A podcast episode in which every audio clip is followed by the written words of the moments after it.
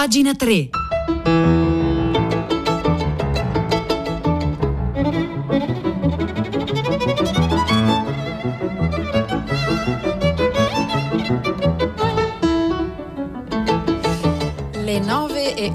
Minuto in questo istante. Oggi è mercoledì 20 ottobre 2021. Buongiorno a tutti da Silvia Bencivelli, anche oggi al microfono di pagina 3. La cultura nei giornali, nel web e nelle riviste. E noi cominciamo da una rivista online che eh, dà un po' il tema portante della puntata di oggi che riguarderà la letteratura. La letteratura è quello che fa per noi e perché noi dobbiamo leggere e rileggere. In particolar modo il libro da leggere o rileggere di cui eh, cominciamo a leggere un'analisi è Marcia su Roma e dintorni, un libro di Emilio Lusso, ne parla Annalisa Nacinovic sulla letteratura e noi, Annalisa Nacinovic che insegna italiano in un liceo. Allora, eh, e poi lo vedremo anche perché questo dettaglio è importante. Marcia su Roma e dintorni è un libro che tutti dovremmo leggere o rileggere, non solo perché il fascismo sta pericolosamente tornando di moda. Lusso lo scrive di getto, nell'esilio che si è guadagnato con la fuga dal confino di Lipari. Eh, ricordiamo, Lusso era un deputato, era antifascista, fu tra quelli della secessione dell'Aventino, dopo l'Aventino fu dichiarato decaduto da deputato e fu mandato al confino a Lipari. Da Lipari fuggì in maniera abbastanza rocambolesca con i fratelli Rosselli e arrivò a Parigi. E allora appunto Lusso lo scrive di getto nell'esilio parigino che si è guadagnato con la fuga dal confino di Lipari. È un libro d'occasione, prosegue Annalisa Nacinovic qui sul sito laletteratura.noi.it redatto nell'urgenza di eventi tragici, indotto dal bisogno di riflettere per continuare a opporsi a una dittatura che in quel momento ha vinto. È il 1931 e la prima edizione esce in francese a Parigi, dove Lusso appunto si è rifugiato. La seguono l'edizione italiana del 1933, ancora a Parigi, e le due edizioni inglesi, una a Londra e l'altra a New York. Dunque è il libro di un esule, in continuità di pratiche e intenti con quella letteratura risorgimentale dell'esilio a cui forse, a Lusso, non sarebbe dispiaciuto essere associato.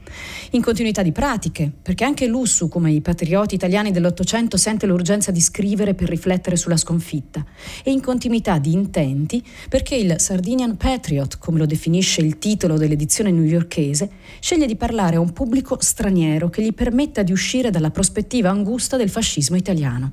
E allora lui, lui, dichiara, il lettore straniero, scrive appunto Lusso, seguendo le vicende che si sono svolte attorno a un oppositore democratico, può farsi un'idea a grandi linee intuitive del fascismo, dell'antifascismo e della stessa civiltà italiana. Ma non bisogna generalizzare.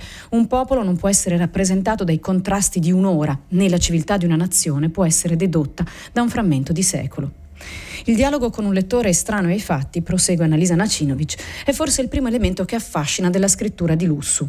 E non solo perché rende il racconto adatto a chi a quei fatti è straniero oggi, per distanza di tempo, se non di spazio, ma anche perché è una scrittura che ci convoca, che chiede il giudizio.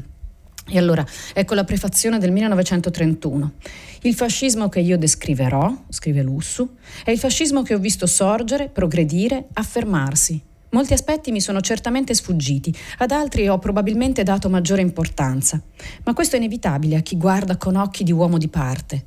Solo il tempo consentirà forse una critica meno soggettiva. Oggi ciascuno di noi porta in sé non solo idee, ma anche e soprattutto passioni. Noi, scrive, possiamo offrire la nostra testimonianza e le nostre impressioni, agli altri il giudizio. Ecco, agli altri il giudizio, un'espressione che ha conquistato gli studenti della quinta con cui ho condiviso questa lettura, scrive Nacinovic, e che ci pone una domanda importante su cosa sia la scrittura di testimonianza, ma io credo anche su che cosa sia la letteratura. C'è eh, la premessa di De Luna nelle molte restampe in Audi che ha avuto eh, Marcia su Roma e dintorni, appunto il libro di, di, Emilio Lussu. De Luna scrive che è una scrittura soggettiva, ma io, prosegue Annalisa Nacinovic, credo che non sia così. Bastano a dimostrarlo i toni asciutti con cui gli avvenimenti vengono narrati. Per esempio, un infermiere mi avvertì che un ferito gravissimo chiedeva di potermi vedere. Mi fece accompagnare subito da lui. Era un mio vecchio compagno di guerra, Efisio Melis. Aveva fatto tutta la guerra in fanteria e aveva una medaglia al valore militare. Dopo la guerra si era sposato e lavorava da operaio in officina. Era un antifascista molto conosciuto. Io lo vedevo spesso e gli era affezionato. Due suoi amici, gli amici di Melis appunto, che lo avevano trasportato dall'ospedale mi raccontarono la sua aggressione. Egli si trovava in una piazza fra gli spettatori al passaggio di una colonna fascista. Aveva in braccio il suo bambino e come gli altri si era anch'egli rifiutato di levarsi il cappello. Un fascista del suo rione gli aveva inferto perciò due pugnalate all'addome. Egli era un valoroso, ma il bambino gli aveva impedito di difendersi. Il medico che lo curava mi disse che non vi era alcuna speranza di salvarlo. Efisio Melis morirà. Efisio Melis ferito in occasione della manifestazione fascista del 27 novembre del 1922 che Mussolini volle per costringere alla sua causa la popolazione sarda, che gli era per la maggior parte avversa. Un evento drammatico e anche umanamente tragico perché questo ragazzo aveva 27 anni, aspettava la nascita del, del terzo figlio e fu anche politicamente drammatico perché fu tappa di quel crescendo di violenze e soprusi che culminò con il rapimento e l'assassinio del deputato socialista Giacomo Matteotti, che poi verrà raccontato più tardi. E allora i dettagli, la cronaca scrupolosa degli eventi, i nomi, i luoghi, le date, non cercano mai in queste pagine il coinvolgimento emotivo del lettore, hanno lo scopo di consegnargli gli elementi del giudizio. Ed è un giudizio severo quello che Lusso esprime sul comportamento della classe dirigente italiana, in particolar modo della monarchia, la passività del re. Per esempio, un altro passaggio, qui c'è il deputato Viola che, è, eh, che, dirige l'associazione dei combattenti che va dal re Vittorio Emanuele II e gli chiede di sconfessare Mussolini e di ripristinare le libertà che la Costituzione contempla. E Lussu scrive: Nessuna delegazione pagana attese mai con maggiore trepidazione il responso dell'oracolo. Il re ascolta, pallido in volto, tutto il discorso. Poi dice, col tetro sorriso di uno spettro: Mia figlia stamattina ha ucciso due quaglie. La delegazione allibisce, uno si confonde, sudando freddo, lentamente, tremante, risponde con lo stesso sorriso. A me piacciono assai le quaglie fritte con i piselli. In questo modo ha termine la più solenne ambasciata di libertà che il popolo italiano ha mandato al sovrano. Poi vedremo lo stesso Viola si piega, si integra nella dittatura e allora l'ironia che chiosa questo, questo, questo racconto che appunto riguarda anche il presidente dell'associazione dei combattenti che era partito con noi sapremo morire in piedi, poi finisce appunto per, eh, per entrare nella, nei, nei meccanismi della dittatura, insomma quest'ironia ci invita a non indugiare sugli eroi.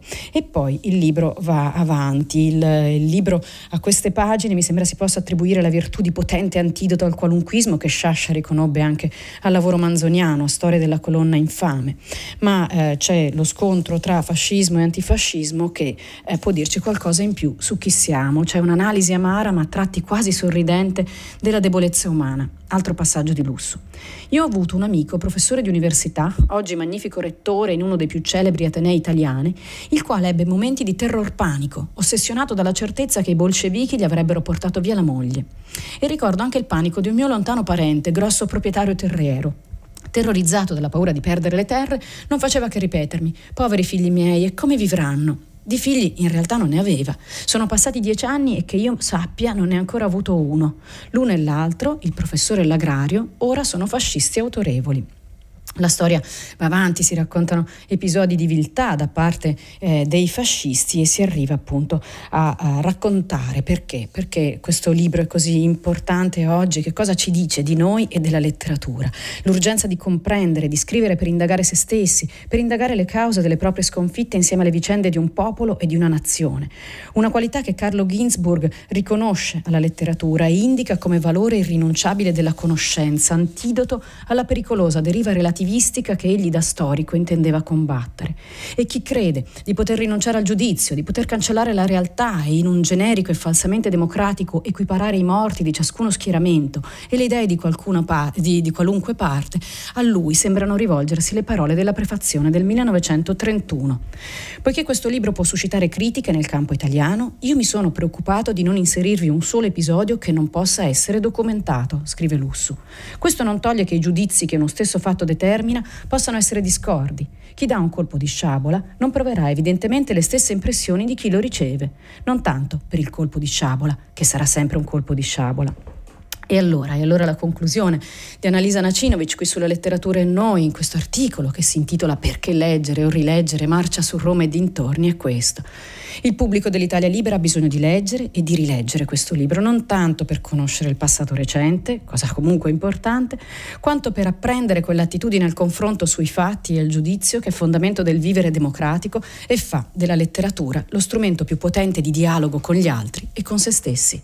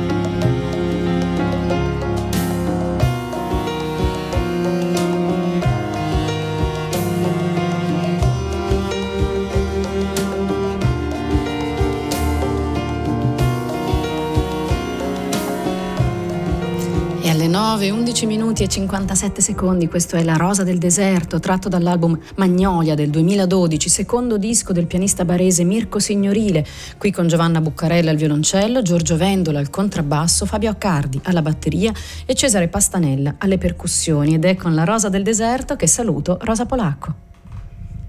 Ciao Silvia, buongiorno, eccoci.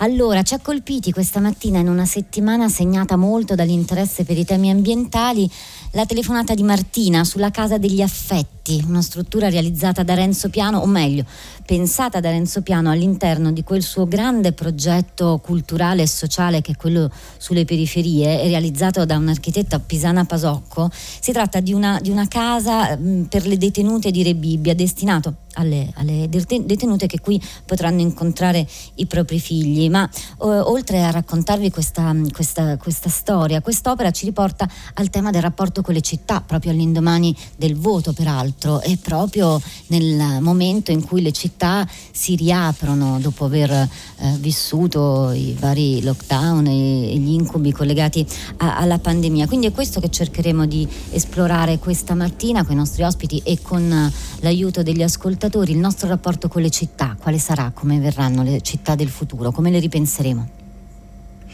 Grazie Rosa, lasciami ricordare il numero per comunicare in diretta con i nostri programmi 335 5634 296.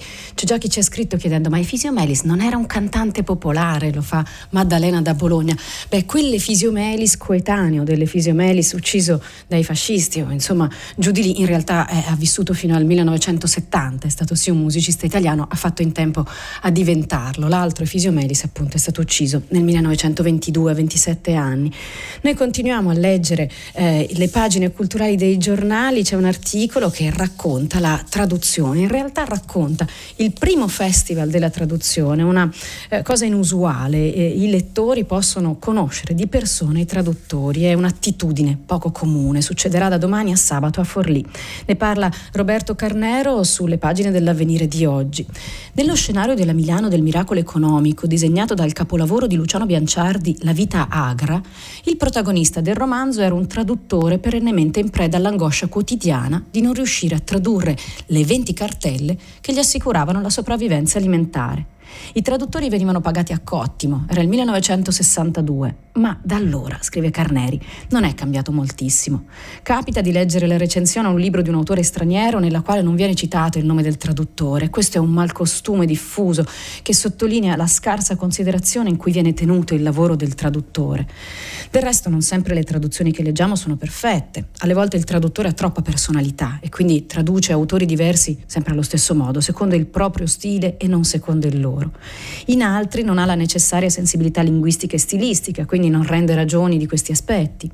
Al contrario, in generale, quando chi traduce è anche bravo ed è uno studioso di quell'autore o di quella letteratura, si capisce l'opera di approfondimento che traspare nei termini di un'attenzione e di una precisione che in altri casi non si riscontrano.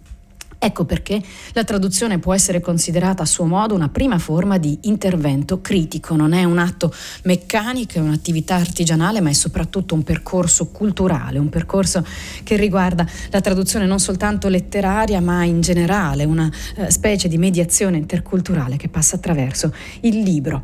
Questo articolo è molto breve, racconta il Festival della traduzione che si intitola Con altre parole che si terrà a Forlì in questi giorni. Lo trovate descritto scritto sulle pagine dell'avvenire di oggi in un articolo breve, anzi un elzeviro, dal titolo Traduzione, la prima forma della critica.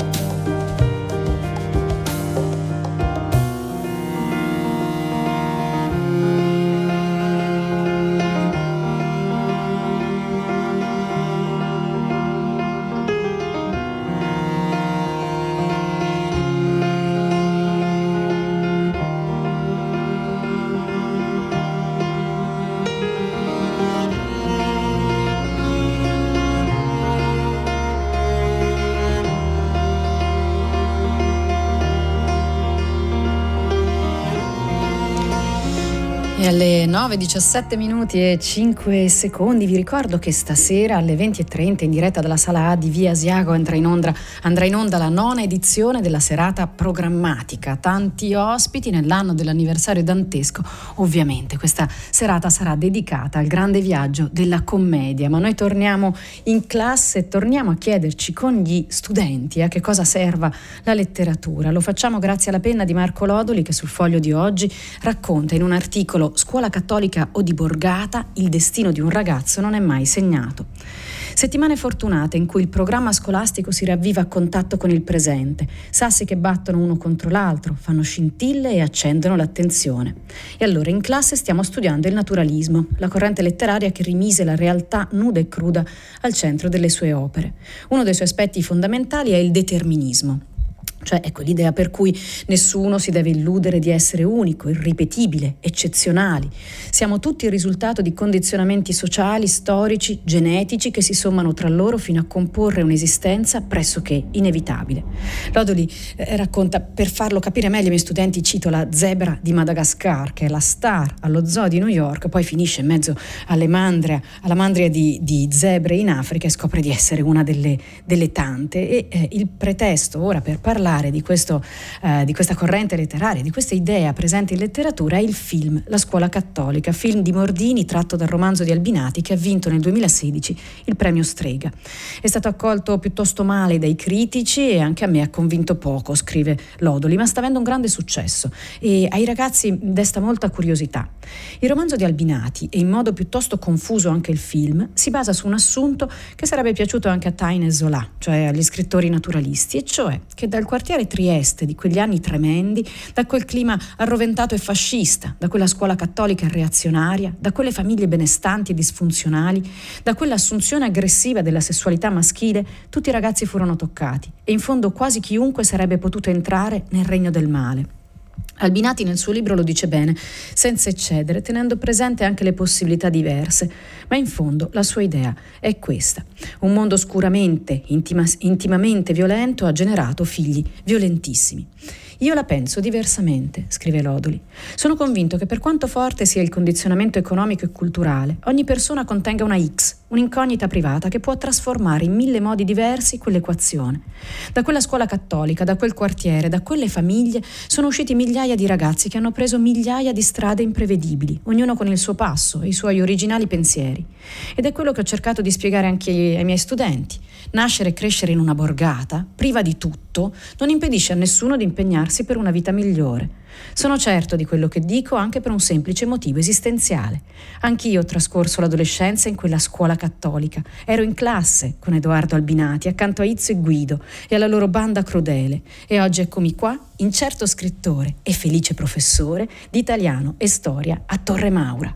Torre Maura, che lo ricordiamo, è una borgata di Roma, appunto. Questo è Marco Lodori scrive sul foglio di oggi un articolo dal titolo Scuola cattolica o di borgata, il destino di un ragazzo non è mai segnato.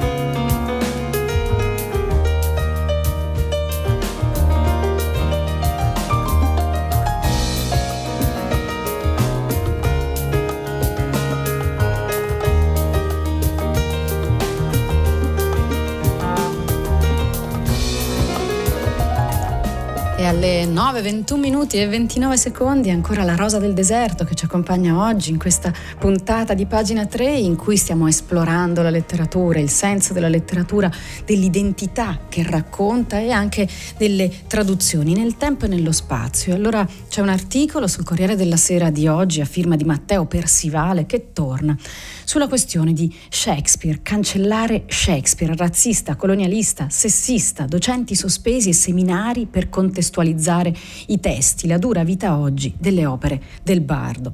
George Orwell, scrive Matteo Persivale, in 1984 prevede che entro il, 205, eh, scusatemi, il 2050, ma forse anche prima, tutta la letteratura del passato sarà stata distrutta. Chaucer, Shakespeare, Milton, Byron, trasformati in qualcosa di opposto a ciò che erano prima. Il pensiero non esiste esisterà più. Ortodossia vuol dire non pensare, non aver bisogno di pensare.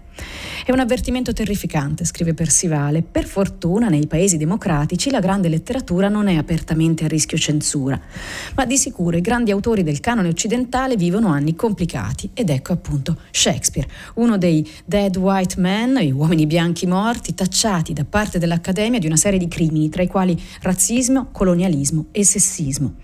La storia è quella di un, di un insegnante, un insegnante di origine cinese che ha la cattedra di composizione musicale intitolata Leonard Bernstein nell'ottima Università del Michigan. Lui si chiama Bright Sheng, è nato in Cina nel 1955 e lui che è appunto un, un pianista si vide sequestrare il pianoforte durante la rivoluzione culturale cinese. La colpa di Sheng, sicuramente l'imprudenza, è stata che per introdurre l'Otello verdiano agli studenti ha avuto la obiettivamente pessima idea di mostrare agli studenti proprio l'Otello shakespeariano del 1965 con Laurence Olivier.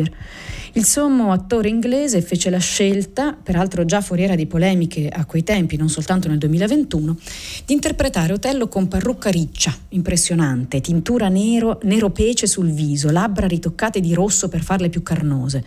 Documento d'epoca. Adesso Otello si recita senza parrucca e senza make-up, o tutto al più con un filo di fondotinta. Quando Sheng ha fatto vedere appunto questo Otello ai suoi studenti, gli studenti sono andati in rivolta. Lui ha dovuto scrivere lettere di scusa è stato comunque poi sospeso dall'insegnamento. Come interpretare Otello? scrive allora Persivale. È un tema vivo nel mondo del teatro. Se l'attore non è nero, il pesante trucco che si usava una volta è stato archiviato per evitare i richiami alla blackface, quegli spettacoli di musicisti bianchi truccati da neri che erano grotteschi appunto e offensivi. Eh, attualmente nel West End trionfa un Amleto donna e nera, siamo andati oltre non solo il colore della pelle ma anche il genere, la bravissima Cash Jumbo. In Italia abbiamo visto Elisabetta Pozzi nei panni del principe di Danimarca per esempio.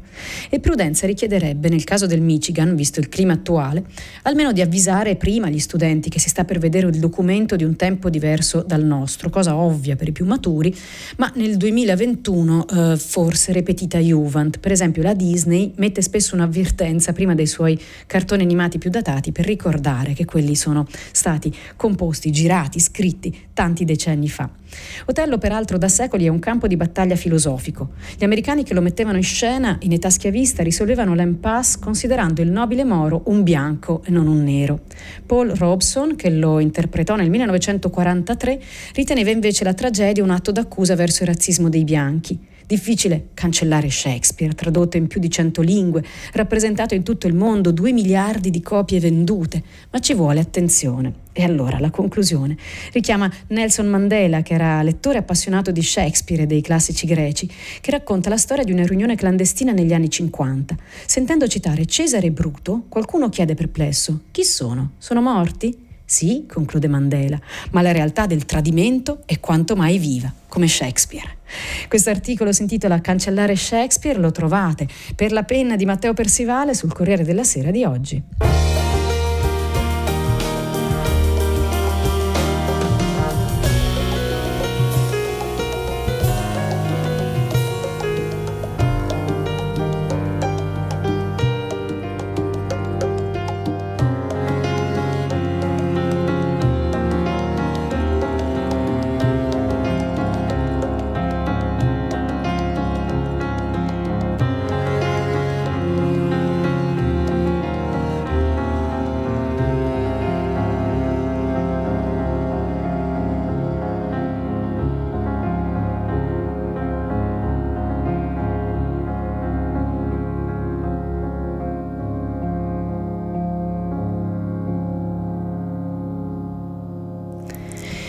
Queste erano le ultime note della Rosa del Deserto, tratto dall'album Magnolia del 2012, secondo disco del pianista barese Mirko Signorile, qui con Giovanna Buccarella, Giorgio Vendola, Fabio Accardi e Cesare Pastanella. Noi eh, su queste note salutiamo Guido Zaccagnini che è già pronto a prendere il microfono dopo pagina 3, ma vi segnaliamo un ultimo articolo che parla ancora di identità. Stavolta l'identità è quella di una scrittrice spagnola, quella che è, venuta, è, stata definita la eh, Ferrante di Spagna. Lei si chiama Carmen Mola e scopriamo che non è affatto né una donna né una sola. È stata svelata l'identità, eh, ne scrive rivista Studio, è stata svelata durante la consegna di un, ple- di un premio. Parlando di nom de plume si pensa subito a tutte quelle scrittrici che hanno usato pseudonimi maschili per non subire con i loro romanzi quel tipo di discriminazione e preconcetti spesso riservati alle opere di autrici femmine. Nel caso di Carmen Mola è andato al contrario, sono tre sceneggiatori spagnoli spagnoli. Durante la diretta della consegna del premio letterario Planeta, che eh, vale un milione di euro, è un riconoscimento culturale spagnolo ricchissimo, più pagato del Nobel, eh, assegnato a Carmen Mola, si è svelato il trucco. Carmen Mola, autrice famosa che finora era stata presentata come una misteriosa professoressa universitaria che scriveva con uno pseudonimo a causa del suo desiderio di anonimato, insomma, a posto di Carmen Mola si sono alzati tal Jorge Diaz, Antonio Mercero e Agustín Martinez. Sono tre autori televisivi che negli ultimi tre anni hanno scritto insieme quattro romanzi. La Novia Ghitana, che è stato pubblicato anche in Italia da Mondadori come La sposa di sangue, e, e, poi altri due usciti nel 2019 e nel 2020 e un quarto che sta per uscire, che è quello che eh, si è aggiudicato appunto questo premio molto ricco, questo premio Planeta. Come ha spiegato il País, il motivo per cui Diaz, Mercero e Martinez scrivono usando un unico pseudonimo risiede nel fatto che pensavano che nessuno avrebbe letto un romanzo con tre nomi in copertina. E poi la scelta del nome femminile è stata ca- casuale femminile. Per un minuto e mezzo abbiamo proposto nomi maschili, femminili, stranieri, poi a un certo punto qualcuno ha detto Carmen, semplice, no?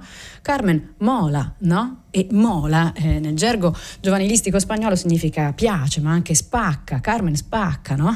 Da cui Carmen Mola. Ecco qua Carmen Mola che era una professoressa di Madrid con due figli, poi ne aveva appena avuto un terzo, in realtà appunto erano questi, questi tre, Jorge, Antonio e Agustin, tre autori televisivi. Ed è su questo questo disvelamento dell'identità di una scrittrice che finisce la puntata di pagina 3 di oggi. Silvia Bencivelli che è stata al microfono, vi saluta insieme al tecnico Paola Brai, Marzia Coronati in redazione, Cristiana Castellotti e Maria Chiara Beranec alla cura del programma e Piero Pugliese che anche oggi è stato in regia. Un saluto a tutti, appuntamento con pagina 3 per domani alle ore 9.